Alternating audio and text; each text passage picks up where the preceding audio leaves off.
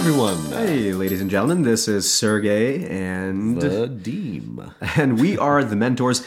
And in this episode, we're going to talk about a question that we get asked all the time, and I think a question that each of us comes to at any point in time when we're trying to work on a business, which is how do I find a co-founder if I don't have any friends that want to start a business?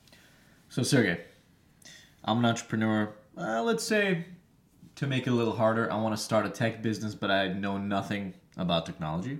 But I want to. I have an idea. I think it's going to revolutionize the world, and I want to start a tech business. Um, can't do it myself since I'm a novice. What do I do? Well, I think there's a lot of things you can do, but let's talk about, I suppose, the first thing that I would do if I didn't have any uh, friends or acquaintances that are technical that could work with me or that I've worked with in the past, right? Um, the first thing that most people tell us is to go network, right? And that and that seems like a little bit of a basic answer. So let's dig a little bit deeper here. First thing I would do uh, is probably dry my crying eyes because I don't have any friends. But once I've calmed down a little bit and decided I need a plan of action, um, I would, I think I would take the mentality of a recruiter, right? Uh, someone that needs to attract an individual for a position, knowing full well that that individual has uh, so many options uh, for anything that they could do, especially technical folks, right? Because they are uh, in high demand. So, uh, how do I act like a recruiter? First, I would figure out exactly the kind of person I'm looking for. It's not enough to say an engineer. Uh, is it a front end engineer? Is it a back end engineer? Is there a certain framework or language that I would like for them to build with? If I don't know the answers to these questions, I should probably think through them before I go out and start my outreach efforts. The thing is, you're going a little bit above my head right now because I don't even know what a front end engineer is, and I'm going to correct you. Uh, I do cry as an entrepreneur all the time, so I think that's a that's a valid It's thing. healthy. Even though entrepreneurs aren't allowed to cry, is what we hear. Boys can't cry. Well, we're here to tell you that you can uh, in the privacy of your own home. Well, let's assume you've done a little bit of your homework and you know that for whatever app, whether it's a web app, mobile app, piece of software, whatever it is that you need to build, you've done your research and you see what the modern apps, what frameworks and languages they're built with. And so you've narrowed down to at least a few languages that you think you're going to build your product in. Um, and you want somebody perhaps that's a full stack engineer that can build a, both a back end and a front end for you, right? So, So maybe for those of us that don't know what a full stack engineer is, uh, basically in software architecture and design, there's really two components that go into building an application, right? Building a program that you use. Um, for example, your mobile app. Uh, one is the front-facing thing that you see on your screen. The other one is the back end that actually stores all the files. To make sure that you know little buttons get served at the right time and make you know a nice little display. So right. So what you're saying it's a, the back end is uh, how the actual product functions. The front end is what the person, the user, the customer sees. So a full stack engineer then is someone that is able to handle both sides of the equation. Back in the day, uh, people used to really focus on specializing. Oh, I'm an architect. I know how to design the backend architecture of a website or a program. Uh, I know how to put together databases and how to make sure the files are served very, very quickly. Or, oh, I'm a designer. I can tell you what the user wants to expect uh, when they're experiencing your application. Well, nowadays, it's just easier if you know how to do both. So that's a full stack engineer. In other words, they understand the whole technical stack. So considering that you might be someone that's never worked with engineers before, honestly, you, it's going to be trial and error, figuring out the kind of person you need to work with, the kind of communication skills they have, etc. But let's start with step one again. We're building out uh, a way to build relationships, right? What's our method for making relationships relationships when we don't have any at all? What I would do is I would fi- once I find out who that type of person is, perhaps it's a Ruby on Rails engineer. I would go on every local Ruby on Rails meetup and every uh, local group, let's say on LinkedIn, that shows people that have Ruby on Rails expertise. Perhaps I would even search on LinkedIn Ruby on Rails as an expertise and with a with another word startup to see people who have experience actually building startups or work for startups that can build in those languages. And then I would search for those people and try to see who who might be interesting, who has interesting experience, who's worked for interesting companies. And at least on Meetup, if you're part of the same Meetup group, you can actually reach out to people directly. And on LinkedIn, you might have to do a little bit of work, perhaps by a, uh, a, a higher tier LinkedIn membership to do outreach. But the point is, it's the same process. You're building a list of people that you're going to reach out to. You're perhaps creating a Google Sheets or an Excel spreadsheet of all of those people, and you're probably I would start with 50 to 100 if you want to have a significant amount of people that you're going to have a chance that you get some responses of people interested in talking to you about your project start with a significant number. Always reach out to, uh, or at least make a bigger list than you think you need. okay so you want to start reaching out to people who may be interested in partnering with you you building all these lists. How do you actually make yourself sound attractive? Like what do good engineers look for in a project or in a co-founder? What's going to make them respond to you? That's a good question. Um, if you're looking to attract anybody, put yourself in their shoes. Why would they respond to you? Well, uh, if uh, somebody's reaching out to me with a brand new business idea that's unproven, guess what's going to make me more likely to respond? Some proof points. Prove something. Do something. Um, the classic mistake that entrepreneurs make is they think that they can hire away their problems or they'll be able to find somebody else that could figure things out for them. Well, guess what? That's the definition of an entrepreneur. Somebody that wants to be an entrepreneur but doesn't actually want to do the dirty work themselves. no one wants to help somebody that doesn't want to do the work themselves You right want to go out there and prove to a potential technical hire that your idea is worth investing their time into, uh, working for equity, working for free sweat equity, if you will. Then go ahead and prove to them that you have what it takes to sort of meet your end of the bargain. Uh, put together a prototype, right?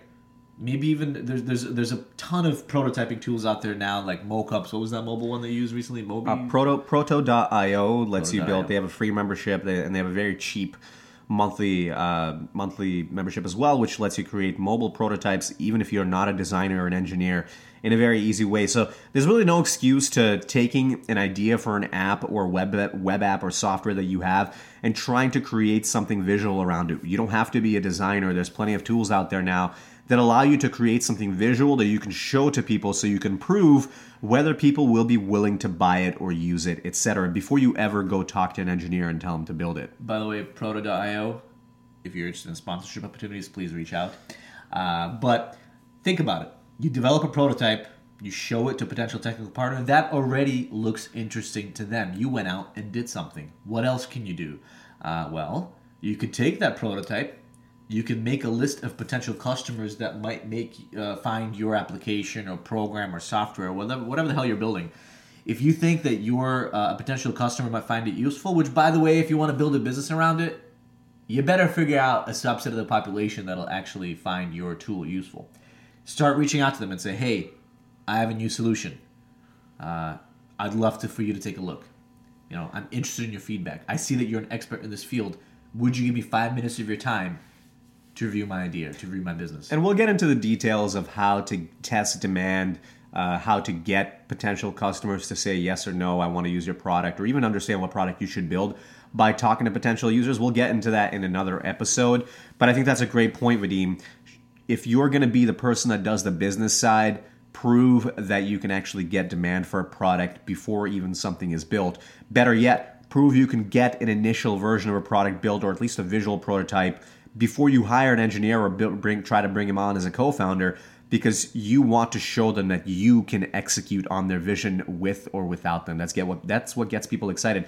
And so what would you say then to a technical person, an engineer who has a great idea for an app, perhaps they've even we been move on to that, I just want to mention one other thing that that makes uh, an engineer giddy. It's a three-word statement: product requirement spec. Why? Well, a lot of times business people come to engineers and they want to build something complicated and they say, "Hey, here's my idea. It's a bit all over the place, but you're smart. You can figure out how to build it, right?" Wrong. Everyone thinks in different ways. There's a million different ways to solve any problem. And so, what an engineer is going to do is they're going to take their best guess in this scenario and solve it in a way that makes sense to them. Most likely, what will happen is they'll come back to you and uh, the solution won't look interesting. So, if you come up with a very detailed specification document of exactly what your application looks like, the different features there as well, then it'll be very easy for somebody to take a look at the doc and translate it into an actual product. More importantly, though, it shows that you put in the thought and it shows that um, you're actually willing to to think into the details, which so many business people are not willing to do. Exactly. The your engineering, your future technical co-founder wants to know you have a vision. They want direction, especially in the beginning, what to build. Because you're the one that's getting feedback from the customers, right? So you have to tell them what to build in the beginning, and then later on, you can give them creative freedom. But uh, so that's a very good point, Vadim. Uh, basically, being able to walk the walk before you try to find someone. So then, what about an engineer that wants to find a, a business type of co-founder? How might they apply these principles of showing value before going out and finding a partner in a similar way? It's a good question. Why don't you start us off on that train of thought? Well, I guess what I would do, and I'm not an engineer, but I, I've uh, worked with many technical people who found great business co-founders uh, and what i would do is i would again i would build that prototype myself and i would start the outreach myself to who i think the target customers are it'll be much easier for me to find a business co-founder if i know exactly the type of customers they should be reaching out to and if i already know uh, the type of objections they might hear from those business customers right so essentially it's the same exact principle do the work that you want your business co-founder to do before you go out and try to attract them as a co-founder, which shows that you you understand their job and shows that you're willing to get it done with or without them. Yep. And so, what is the consistent theme that you're hearing across the board here? It's one word that's been overused, but it's the best way to sum it up traction. What kind of traction can you prove to somebody, anybody, when you're working on an early stage, relatively high risk uh, concept? Well, by finding potential customers, by getting some kind of product built, by getting even a semblance of a product or a prototype out there, you have now moved from having absolutely nothing to actually having something, and more importantly, you've taken responsibility for doing the hard things that an entrepreneur has to do. Because let's face it, a lot of times entrepreneurship can suck. A lot of people think, oh, I'm going to go out there, I'm going to make a bunch of money with my idea, I'm just going to hire a bunch of people and tell them what to do. That's not entrepreneurship. You can go get a job as a manager if you want to tell people what to do. Well, the fact is, you're just not people. People, especially um, nowadays, when people have so many options, no one's just going to do what you tell them to. They want somebody that's a visionary, but that, that that's able to inspire them by their own leadership and the work that they do. So, so let's say that I've done the work right. I've, I've proved out that there's demand, perhaps maybe built a prototype, and I built a list of people that I want potentially to be my partners still how do i get them to respond? Like what do i actually write in my email? Do i tell them right away that they that i'm looking for a partner? What's the tactful way to go about that? So the first things first is you want them to open your email right? Or open your message. Uh, a lot of people miss out on that and they focus on writing this beautifully crafted email but then their subject line is something that looks really spammy like opportunity of a lifetime. Don't do that. Um, you can uh, pique people's interest in a few different ways. A few subject lines that have worked for us is um, interested in your feedback, right? It proves that you might hold somebody else's opinion in regard, and so you want their direct feedback. Uh, you might say quick question. It implies that whatever you're reaching out with is relatively easy to digest and going to be quick. It's not going to waste their time, and maybe they'll open the email that way. But then, what's the first thing that you say? What is literally the first line or two? Uh, or I guess what's the most important takeaway in the email or note that you sent to somebody else is going to increase the chances of, of them actually responding if they do open your message? Well, I suppose I would. First of all, I think brevity is king. Don't write a book. No one really cares how great your idea is. You just get straight to the point. And I guess I would treat it, I would essentially treat it like a conversation and be a little bit more human. I would be very upfront with them. I would say, hey, um, I found you on LinkedIn. Uh, your experience looks really cool. I'm actually working on an app right now that I think has a lot of potential based on XYZ uh, proof points that I've gotten. And I thought you'd be a relevant guy to talk to to get your thoughts on it. Uh, I'm looking down the line, I'm looking for a partner, and I'm just exploring having conversations with people. I would love to meet with you for coffee. I so I would be, personally, I would be transparent right away what my intention is, transparent about how I found them, about why I'm reaching out and what my goal is even down the line. You know, I don't think you have to tell them that, hey, I'm looking for a partner today. Would you like to be my partner? No. But realistically, I'm trying to find people that are interested in this and perhaps collaborate with them. So brevity is king. That's incredibly important. Make sure you have one ask, which is, hey, I want your feedback. Maybe I'm looking for a partner down the line. Another thing that you can do is think about credibility, right? If you want to increase chances of success of somebody responding to you, uh, mention something credible about you or what you're trying to do. Let's say you're building an app, uh, and let's say that you recently got published in a big piece of publication about your early stage idea. That's pretty important. Most of us are probably not going to have that, but let's say that you talk to 15 different customers and all 15 signed up uh, for your mailing list to find out when you launch. That makes it sound a little bit more credible. Or let's say that you're a domain expert and you used to be a psychiatry professor at Harvard. I don't even know if they offer psychiatry classes. They must. Never went to Harvard. Frasier did. Frasier did. That's true. But you could um, basically say, hey, I taught psychiatry for 25 years and now I'm working on this. I already have this much interest. I thought your uh, experience is really relevant. Let's chat for 10 minutes. And notice that you're, you're doing this in uh, maybe maybe a total of eight sentences, maybe six sentences. It's brief, it's to the point. You're proving credibility. You're being transparent, um, and you're essentially just trying to see if you, they could give you some of their time. Now, Vadim, let's say that I've been able to generate some meetings through this uh, outreach method.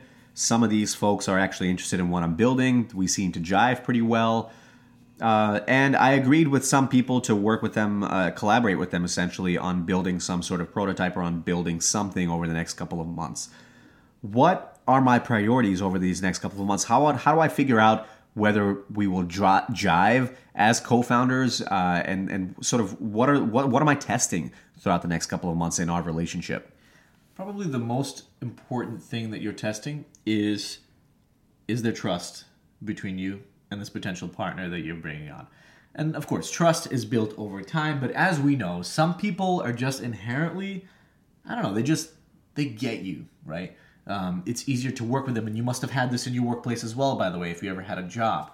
Um, or hell, if you if you've ever been in class and you've ever taken a class where you had to do a group project, some of the members of your team were just easier to work with because you were on the same page or they just understood what you were talking about and vice versa and some people some people you couldn't even grab a hold of uh, when you had a scheduled meeting to make sure that they can come so first of all you're testing can you trust this person and there's a, a bunch of different things that you can kind of use to evaluate that how responsive are they or are they on the same page with you in terms of how you communicate um, do they answer questions in a timely manner that, that goes in hand hand in hand uh, are their answers complete? Do they follow up with questions to you? Right? So, do they actually care about what they're working on, or is this just another thing that they're working on on the side and there's a good chance that they're going to leave you anyways?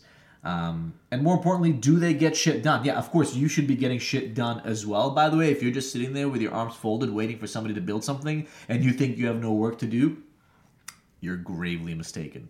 So, I agree with you on the trust component, uh, and I would say it actually goes both ways do you trust them to execute on their side of the bargain and do they trust you if they're second guessing every business decision that you're making it's a recipe for future disaster they, there should be some sort of implicit trust in that you can only find that out by working with them over a period of several weeks or, or even several months and uh, we actually have a little story about that so one of the first entrepreneurial ventures if you will that we had involved partnering with uh, an mit hardware engineer, so that was our first mistake. Is uh, we were building a software business with a hardware engineer, but he did go to MIT and he was super smart. Uh, and we spent three months, three or four months, working together. We almost got into one of the top accelerators in America. Uh, but I remember distinctly one meeting where you know we were trying to make some probably relatively meaningless decision, but still, uh, it just goes to show how frustrating it got. Uh, where you know, we had already made a decision. We ran it by him, and he did not like our decision. He said, "Hey guys, by the way, I think that we should take uh, a vote on every major decision for the company." Uh, to which you know we said, "What do you mean?" Uh, and he said, "Well, you know, there's three of us, so really all of us should weigh in equally." And while that's a really delicate question, the answer is actually pretty straightforward. Um, too many cooks in the kitchen. No there's very, very, very few su- examples of successful businesses where the decisions were made by a bunch of people. The final decision, I should say, was made by by a, a number of people. Usually, there's one person at the helm of the company. Maybe there's co-CEOs, but typically, typically one person that ultimately makes the decision. Now, of course, there's a group of executives uh, partners, whoever it is, advisors, mentors that help you make that decision, and hopefully, you know, you trust your leadership uh, to to make the right decision. But at the end of the day, if there's too many people, if the, if your decision making sort of process is designed to allow every single person to have the same amount of weight, then you will have decision paralysis and nothing will get done. Which is why typically, when your co-founders, uh, investors recommend that someone has more equity than someone else. But you know what? We can also get into the equity split conversation later on. Uh, so we're we're building the relationship with our co-founder. We should trust them to execute. They should trust us to execute. We should be on the same page as well about the business. So, any any advice, Vadim, on how to get on the same page or even when to have those difficult conversations with your would be future co founder about how you're going to make decisions and even potentially how you will divide equity. Uh, when do you have these conversations and how do you judge whether the conversation is going well or not? So, the probably not so popular answer, especially to a lot of early stage founders that finally put together their sort of dream team and they don't want to ruffle any feathers and they don't want to upset anybody, especially if you're new to this and you know you just can't say no. Uh, the uncomfortable but correct answer is right away, as early as possible. But in the first uh, week of working with them, or is that going to scare them off? You do want to develop at least a little bit of a relationship um, before you have this conversation. In other words, maybe not on day one, but yeah, maybe in the first week, maybe in the first two weeks. It really depends on the person that you're working with. Uh, but you should get on the same page almost immediately around how the decisions are made in the company, uh, even just to see if you have a similar philosophy around that as well. Because if they inherently disagree with that philosophy, uh, then they're better off joining some kind of communal and not a business. Yeah, and, and on the topic of equity, we can talk about appropriate equity splits down the line again, but I would say when do you have that conversation? Again, once you've worked with them for at least a few weeks, maybe a month, right. Uh, you've developed some of that rapport. It's not too early at that point to say, hey, what what type of equity would you be happy with? Or let's have the equity conversation. This is what I think I'd be willing to give you. Does that work? Yeah, and look, I mean, you don't want to lose somebody right away, but at the same time, you don't want to invest six months or a year into working on an idea with somebody and only then tell them that, well, you've done a lot more work, you're the CEO, you make all the decisions, and you put in the most hours, so you should have 80% of the company and they should only have 20. That's not going to work out well if their expectation is that they sh- it should be a 50 50 split. Now, is that the right answer? We're not going to get into that right now. What the equity split should look like? the I guess the short answer, if we're going to get into it a little bit, is um, uh, you know your your equity split depends directly on the effort and work that you put into the into the business and right and the output ultimately that comes out of it. It's a little bit more complicated than that. We'll save that conversation for another day. But you should have the conversation relatively early before you spend a ton of time working together. Yeah, absolutely. Expectations need to be set. Expectations need to be set with co-founders, with partners, uh, with future employees, with investors, advisors, literally customers, everybody.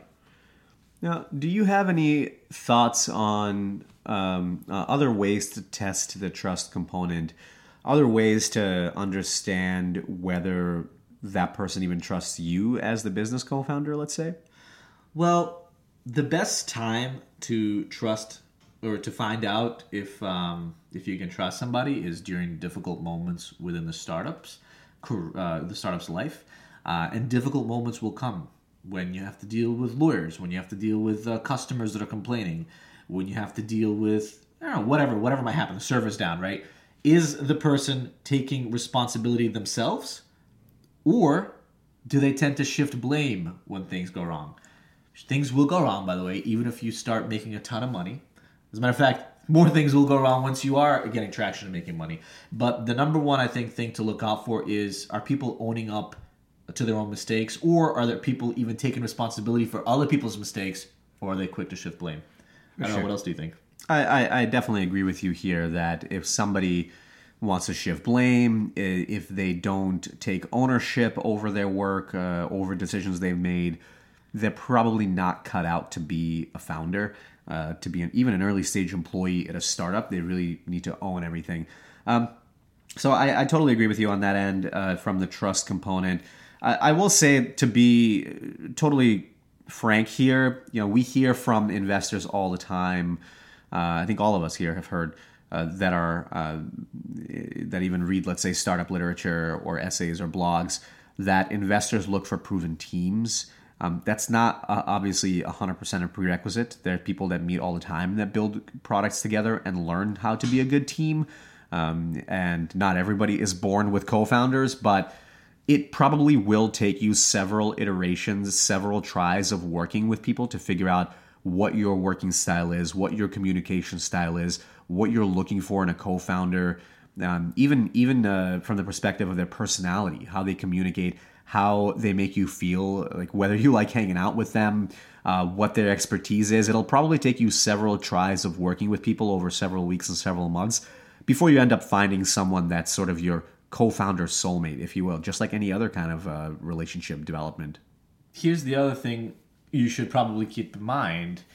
Uh, and that is at different stages of your business, if you are lucky enough to get it out of stage zero, well, lucky and then put in the right work. But if you get it off the ground at different stages of your business, you may require different type of talent for the same exact role. For example, uh, let's say that you're you you build some kind of app or some kind of uh, software.